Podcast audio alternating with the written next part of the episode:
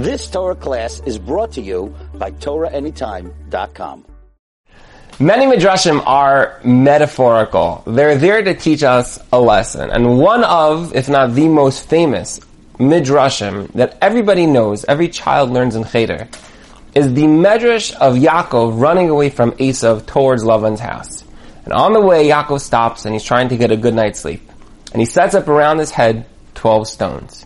He wakes up in the morning, and there's one stone. The Medrash tells us that every one of those stones was fighting in order to be under Yaakov's head, and therefore they all compromised, they became one new stone. Yaakov took that stone, used it as a mizbeach to bring karbanas to Hashem. Beautiful Medrash. What's the message behind this Medrash?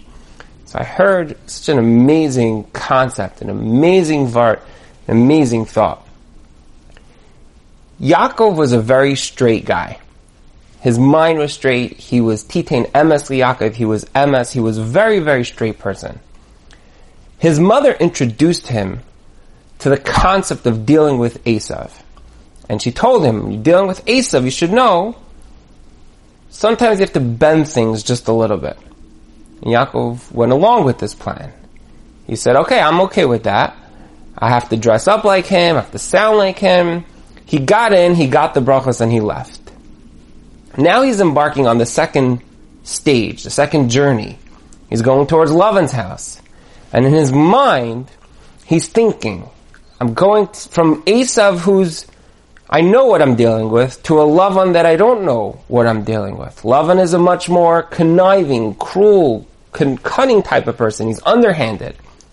And Yaakov's thinking in his brain, wow, I'm going to have to deal with somebody like Lavan in an underhanded way, the way that I dealt with Esav. I undermined him. I went behind his back. But yet you find that by the time Yaakov gets to Lavan, and Lavan starts with all of his tricks, he's telling him, spotted sheep, striped sheep, you know, no stripe, all these different things he keeps changing on him hundreds of times. There's never a time that Yaakov really under, undermines him. He doesn't deal with him backhandedly. He almost seems to go along and just constantly be taken advantage of. Where did that changeover happen? The answer was that it happened at that night. As Yaakov goes to sleep, he puts down 12 stones. And each one of these stones has a very good argument, a very secheldik argument. Each stone says, I want to be the stone that's underneath the head of the tzaddik. All the rest of you, you can line up in order, but I want to be the one underneath the head. And the other stone says, no, I want to be the one underneath the head of the tzaddik. And each stone said its opinion, started jostling with the other one. No, it's my turn. No, it's not fair. You took longer than me. I want to be the one. I want to be the one. Throughout the night they were fighting. What do you think Yaakov did that night? What do you think happened him? And I heard almost tongue in cheek that Yaakov didn't get much sleep. It's like his bed of stones was just spinning and turning underneath his head. He couldn't fall asleep. And he learned a very important lesson.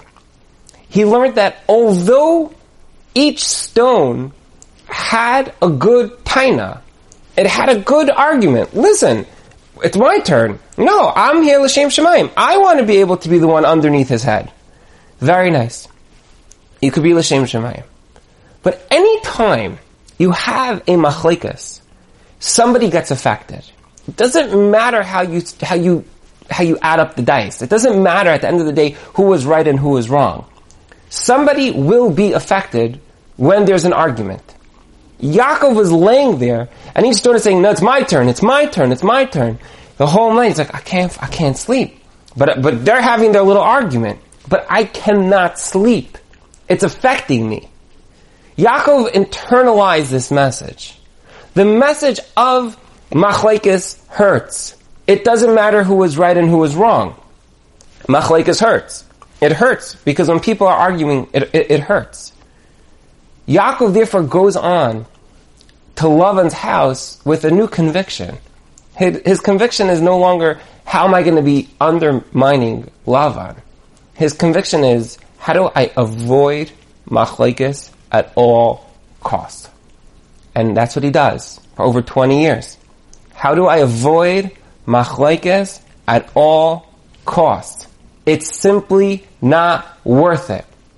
So many times, at least us in America, we see machlekesim between various factions, various groups of Yidden, and, and, and it's hurtful. It, it hurts us. It's difficult for us to swallow this. And they all have their reasons, their L'Shem Shemayims, they all have their, uh, their Gedolim who they follow. There's no, there's no, it's, it's not for anybody to get involved with who shouldn't be involved with it.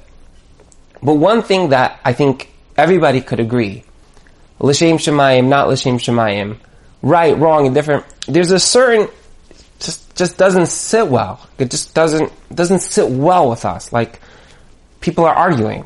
That's, that's hurtful. That's where, that's all you gotta know. It's hurtful. That's it.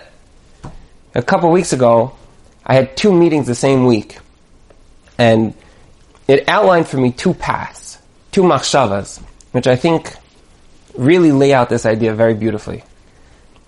I had a business meeting that was a very contentious meeting, a lot of things going back and forth.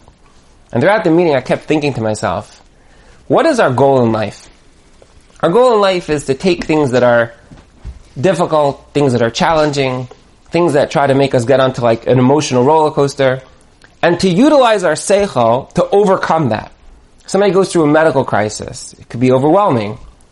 Try to stay serene, grounded, down to earth.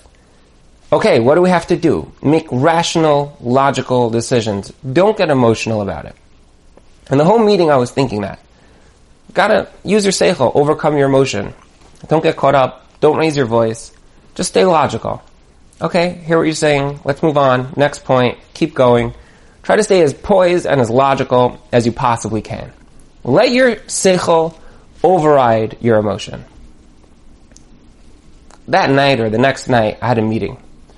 And I have a couple, and they're, they're killing each other.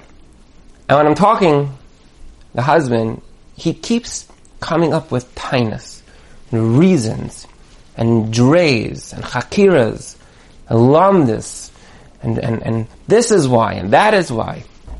Very smart guy. I said to him at one point,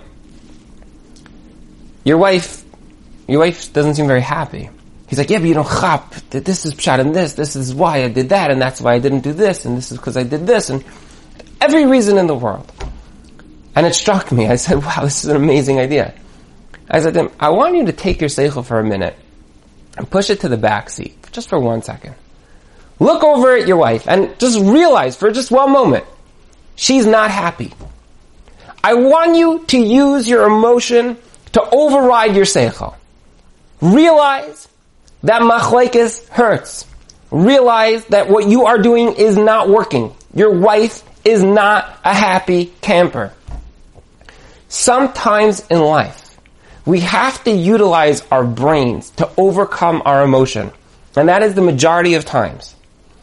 But when it comes to a relationship, which is by nature emotional, very often you have to turn on your emotion.